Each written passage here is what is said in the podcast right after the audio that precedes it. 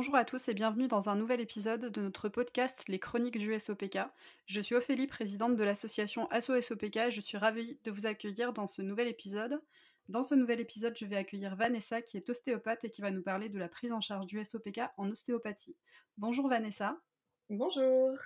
Merci d'avoir accepté de participer à ce podcast. Est-ce que tu peux nous présenter ta profession, nous dire depuis combien d'années tu exerces, voilà. Oui, alors du coup, euh, donc je suis ostéopathe, euh, j'exerce en libéral depuis 2020. Euh, l'ostéopathie, alors c'est une thérapie manuelle qui vise à déterminer et à traiter en fait les zones du corps qui manquent de mobilité et du coup qui sont plus ou moins bloquées ou tendues pour au final rétablir une harmonie globale au niveau du corps. En fait, en ostéo, on considère que le corps humain est vraiment une unité, donc un ensemble anatomique, physiologique et psychologique et que tous ces éléments en fait sont interdépendants. Du coup, c'est pour ça que quand on reçoit un patient pour une douleur bien précise, comme euh, je sais pas une douleur au niveau du pied par exemple, on va pas s'intéresser qu'au pied, mais on va essayer également de comprendre si euh, cette douleur au pied ne serait pas liée à un déséquilibre postural euh, ou à un blocage au niveau du bassin ou au niveau du dos. En fait, au final, le but en ostéo, ça va pas être de travailler que sur le symptôme, mais plutôt d'identifier et de traiter là où les causes de la douleur pour soulager en fait cette douleur de façon euh, durable. Et du coup, on peut consulter euh, les ostéos à titre préventif ou à titre curatif et pour euh, de, nombreuses, nombreux motifs de consultation comme les troubles génicaux ou le SOPK. Ok, merci, c'était hyper complet. Sur ton compte Instagram, on peut voir que tu travailles beaucoup autour de la santé de la femme. Est-ce que dans ton cabinet, c'est aussi le cas? Et pourquoi avoir fait ce choix de diriger plus du côté santé de la femme? Oui, du coup, dans mon cabinet, c'est également, c'est également le, le, le cas. du coup, j'ai toujours eu un intérêt particulier pour la santé des femmes, mais au final, je pense que ce sont vraiment mes patientes qui m'ont donné cette envie de me spécialiser dans ce domaine-là. Parce que quand je me suis installée, j'ai été amenée à travailler en collaboration avec des sages-femmes, du coup à recevoir pas mal de patientes qui présentaient des troubles gynéco. Et au final, je me suis passionnée pour ce domaine euh, et euh, vu que c'est un sujet qui n'avait pas été plus détaillé que ça euh, à l'école, bah, du coup j'ai décidé après d'effectuer des formations complémentaires sur ce thème pour au final mieux prendre en charge ces patientes. Euh, et parce que encore une fois c'est un domaine euh, hyper passionnant. Et en ostéo on peut réellement aider beaucoup de patientes présentant des troubles euh, enfin des problématiques gynécologiques. Parce que enfin en fait c'est une solution alternative à pas mal de maux dans ce domaine-là. Parce qu'il y a des, douleurs qui des fois ne peuvent pas être soulagées par des médicaments, tout simplement parce que des fois c'est lié à des problématiques d'ordre mécanique, vraiment manque de mobilité, des blocages ou des tensions. Et effectivement, là, les médicaments vont pas faire effet et c'est là où euh, l'ostéo peut être euh, hyper intéressante. Ok, merci. Donc ouais, tu as fait le choix de te former un peu euh, après ta formation basique du coup. Oui, c'est ça. continuer. Ok. Et pourquoi est-ce que c'est important pour toi de partager ton activité sur les réseaux sociaux? Puisque du coup, tu partages au quotidien un petit peu ce que tu fais. Oui, Ouais, ouais, bah, en fait, je trouve que c'est important parce que à l'heure actuelle, je trouve qu'il y a encore un manque d'informations au sujet de la santé des femmes. Il y a encore beaucoup de sujets gynéco qui sont hyper tabous, donc forcément, bah, vu qu'on n'en parle pas, on n'informe pas, donc on sensibilise pas, il n'y a pas de prévention et en fait, c'est un cercle vicieux. Et il y a aussi beaucoup de fausses informations qui circulent et qui sont véhiculées ou même ancrées dans notre société au sujet des femmes. Et je trouve que bah, pour le coup, les réseaux sociaux, c'est un super moyen de véhiculer euh, des informations euh, à ce sujet-là au plus grand nombre et de façon ludique et au final très simple. Ouais, c'est vrai. Bah, c'est vrai que pour le coup, mmh. la sensibilisation aujourd'hui passe beaucoup par les réseaux sociaux parce que ça touche aussi énormément de monde. Et ça. je trouve que c'est le bon endroit pour le faire. Est-ce que toi, du coup, tu connais le syndrome des ovaires polykystiques?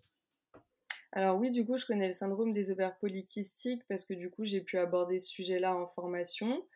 Euh, après, je m'informe aussi beaucoup grâce aux livres, aux réseaux, aux associations, etc. Et puis également grâce à mes patientes qui ont cette pathologie. Parce qu'au final, euh, c'est vrai qu'on a des informations très scolaires euh, dans les bouquins ou en formation, mais au final, c'est les patientes qui nous apportent les meilleures informations puisqu'elles vivent cette, maladie au quotidien. Donc voilà comment, j'ai pu connaître cette maladie. Et du coup, tu disais que tu avais des patientes qui, qui, étaient touchées par le. Enfin, que tu as pu avoir, en tout cas, des patientes qui étaient touchées par le syndrome des ovaires polykystiques. Exactement. Quelle est ton approche avec euh, ces patientes-là? Qu'est-ce que tu mets en place euh, dans, dans, leur euh, suivi? Alors déjà, il faut mettre en place une, une, approche qui est dite holistique. Donc ça, c'est le cas dans l'ostéopathie en termes général. Mais, mais là, on est complètement dedans, hein, dans le syndrome des ovaires polykystiques. En fait, il faut, faut, prendre en charge la patiente dans sa globalité, prendre en compte son aspect physique, donc effectivement la mobilité, les douleurs qu'elle peut ressentir, les douleurs physiques. Mais il faut aussi prendre en charge son état psychologique, parce qu'en plus, on le sait bien, dans le syndrome des ovaires polykystiques, il y a une tendance à avoir euh, euh, bah, une dépression, de l'anxiété. Enfin voilà, donc ça, c'est à prendre en compte aussi, parce que ça peut également engendrer des douleurs au final. Et il faut prendre en compte aussi l'environnement de la patiente, donc comment elle mange, est-ce qu'elle fait du sport, qu'est-ce qu'elle fait dans la vie. Euh, enfin voilà, il faut vraiment prendre en charge la globalité de la patiente et il faut inclure la prise en charge ostéo dans une prise en charge pluridisciplinaire parce que le suivi, le suivi ostéo, pardon, il remplacera en aucun cas un suivi médical, donc avec euh, gynécologue, endocrinologue, sage-femme ou médecin. Et il faut complémenter le suivi ostéo en fonction des besoins de la patiente. Donc là, après, c'est à nous de savoir vers qui l'orienter, mais vers euh, un suivi nutritionnel, psychologique, euh, vers la pratique d'un sport adapté. Donc euh, je dirais que c'est une approche holistique et une approche pluridisciplinaire. Je pense que c'est les deux, grands, deux grandes clés de, de la prise en charge ostéo dans le cadre du SOPK. Ok, du coup tu fonctionnes un peu. Enfin, moi j'ai déjà consulté des ostéopathes. Et du coup, en général, la première consultation, tu as tout un questionnaire qui te permet justement de faire le bilan de la patiente ou du patient. Et du coup, à partir de ce questionnaire, du coup, tu qu'est-ce que toi tu peux faire comme qu'est-ce que tu pratiques comme enfin qu'est-ce que tu mets en place? Je me suis perdue dans ma phrase. Qu'est-ce que je mets en place par rapport au, au motif? Qu'est-ce qu'on peut faire en ostéopathie? Ouais. Ok.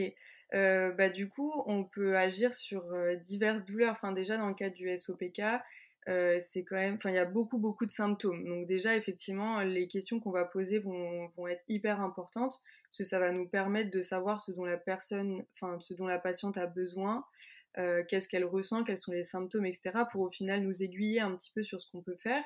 Mais euh, globalement, on peut agir sur les douleurs pelviennes ou les douleurs musculaires. Donc ça, c'est des douleurs directement en lien avec la maladie.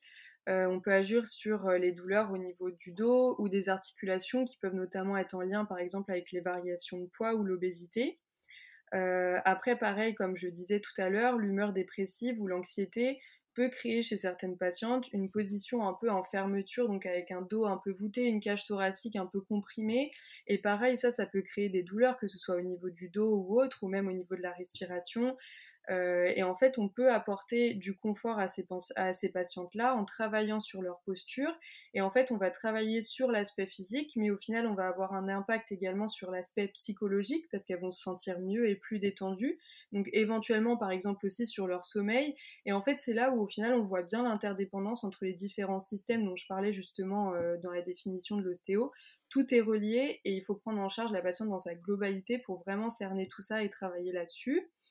Euh, après, il y a pas mal de patientes qui euh, consultent euh, pour une infertilité, donc dans le cas d'un parcours PMA ou pas. et à ce moment-là, pareil, on va faire un travail très global, mais en accent notre prise en charge vraiment sur le bassin, sur la mobilité du petit bassin, pour vraiment libérer toutes les tensions et les blocages au niveau de cette zone.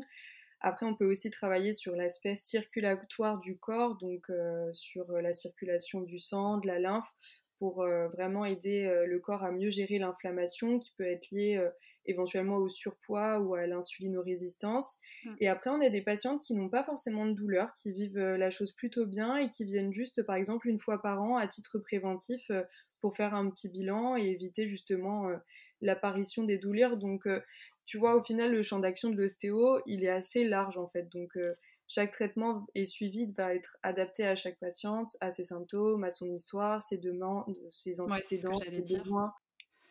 Ouais, du coup, comme tu le disais, c'est vrai que chaque patiente est différente aussi, donc à son bagage émotionnel, physique et d'histoire qui va être différent. Il y a des qui ont des douleurs musculaires, articulaires, des migraines, des troubles du sommeil, ou voilà, simplement en effet des problèmes de dos, de dépression, etc. Donc c'est pour ça que, comme tu le dis, je pense que c'est important que la prise en charge, elle soit holistique et pluridisciplinaire du coup pour que la patiente puisse être traitée dans sa globalité. Puis après, comme tu le dis aussi, il y a des patientes qui vivent leur SOPK différemment et qui n'ont pas forcément une multitude de symptômes non plus et qui du coup mmh. ont juste besoin de préventif et de, bah de, de, de préventif. ouais, non, non, c'est ça, exactement. je pense que tu l'as déjà dit, mais du coup, j'allais dire pour quelle raison est-ce qu'elle te consulte en général ces patientes-là? Est-ce qu'il y a des motifs qui sont récurrents? Les motifs les plus récurrents, du coup, ça va être l'infertilité, donc en parcours PMA ou pas d'ailleurs. les douleurs au niveau du dos et après ça va être aussi des tensions mais assez générales associées à une fatigue, état un peu dépressif, enfin voilà vraiment cet ensemble là où elles où elles sont pas trop bien de façon générale et du coup et du coup voilà on va essayer de soulager de façon globale les douleurs pour leur apporter une un, confort en fait euh, et améliorer leur qualité de vie tout simplement euh, de façon globale encore une fois. Bah c'est vrai, vrai qu'on l'oublie, mais euh, quand on parle de douleur, le stress peut être à l'origine de énormément de douleurs, le stress, bah les changements d'humeur, les variations. et enfin, ça fait vraiment, on pense que c'est juste du stress, mais le cortisol et tout ce qui est en lien avec le stress peuvent vraiment apporter des, des, tensions dans le corps et. exact.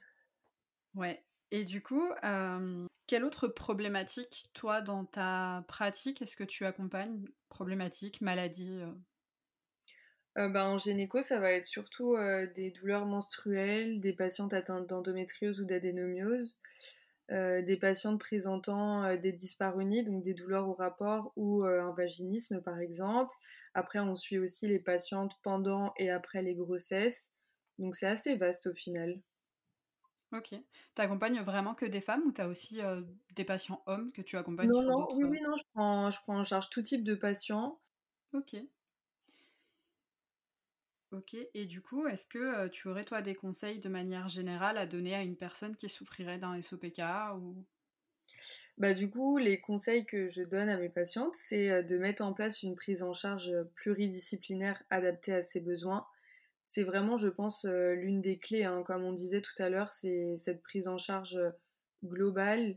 Il y a les gynécos, les endocrinologues, les sages-femmes, les médecins, diététiciens, ostéo, kinés, psychologues, naturopathes, sexologues, sophrologues et j'en passe. Hein. Il y en a encore, je mmh. pense que j'ai pas cité, mais il y en a tellement qui peuvent les aider que voilà, ce serait dommage de passer à côté justement de ces des bienfaits de, de ces prises en charge là. Et puis euh, après, l'autre conseil que je pourrais donner, c'est qu'il faut, euh, il faut pas hésiter à en parler parce que bah, du coup, quand on parle, on en parle, pardon, bah, on en informe. Et euh, du coup, bah, on sensibilise, on fait de la prévention. Et ça, c'est également très important. Et c'est d'ailleurs ce que font très bien les associations. Mmh, mmh, mmh. Mais ça, c'est hyper important. Ouais, c'est vrai que nous, je pense que quand on a créé l'association, c'était l'une des raisons. Tu vois, je pense qu'on est, on est cinq au bureau. 4. Et, et, un peu tout, on a au-dessus de la trentaine. Et donc, du coup, nous, le diagnostic et tout ça, ça date maintenant d'il y a un certain moment. Mais c'est vrai que on se rend compte justement au sein de l'assaut et des messages qu'on reçoit de l'importance de pouvoir en parler et même de se faire accompagner sur le côté psychologique et thérapeutique. Ouais. Et j'ai une question qui revient souvent et je ne te l'avais pas posée. D'après toi, quelle est la différence entre un suivi kiné dans le cadre du SOPK et un suivi ostéopathique? Le kiné va plutôt travailler sur la symptomatologie. Donc, par exemple, si la patiente présente des douleurs pelviennes ou des douleurs au niveau du dos, ils vont vraiment travailler sur ces zones-là pour soulager les douleurs, soit par des techniques, je pense, de rééducation, ou soit avec des massages, ou après avec d'autres outils qu'ils peuvent utiliser comme le chaud, les électrodes, etc. Bon, après, c'est pas, je vais pas rentrer dans les détails parce que c'est pas trop mon, mon sujet, mais voilà, en tout cas, d'après ce que mes patientes me disent, c'est plutôt ça, alors que l'ostéo, on va plutôt essayer de rechercher la cause des douleurs. Euh, pourquoi cette patiente a mal au dos Alors oui, du coup, le kiné travaille sur le dos, mais est-ce qu'il n'y aurait pas autre chose aussi qui bloque et qui ferait que ces douleurs reviennent tout le temps? Donc en fait, au final, les prises en charge ostéo et kiné sont hyper complémentaires. On mmh, travailler tout le temps avec le kiné. Euh, parce que du coup c'est complémentaire et on prend en charge la globalité de la douleur, mais simplement de façon différente et avec des outils différents mais au final, le but est le même. Merci. Et la dernière question à laquelle je viens de mmh. penser, qu'est-ce qui t'a amené, toi, à vouloir devenir ostéopathe? Bah, en fait, j'ai toujours voulu travailler avec, avec les autres, donc dans le domaine de la santé plus précisément. Ça a toujours été mon domaine, le domaine qui m'a intéressée. Et puis, du coup, bah, depuis que je suis petite, j'ai toujours été suivie par un ostéo et c'est toujours quelque chose qui m'a plu. Donc, je me suis lancée un peu comme ça dans les études d'ostéo. Et au final, ça m'a énormément plu et mon, mon métier me passionne. Donc, voilà. Ok, super. Est-ce que tu aurais envie d'ajouter quelque chose, une question que j'aurais pas posée ou... Bah non, je pense qu'on a fait un petit peu le tour de, de tout ce que de tout ce qu'on aurait pu se dire, donc je pense que c'est assez complet. Ouais. Bah, en tout cas, merci beaucoup. Je remettrai en barre d'infos toutes les informations concernant ton compte Instagram pour qu'on puisse aussi te retrouver sur les réseaux. Ça marche. Et voilà, je te remercie beaucoup. Merci à toi.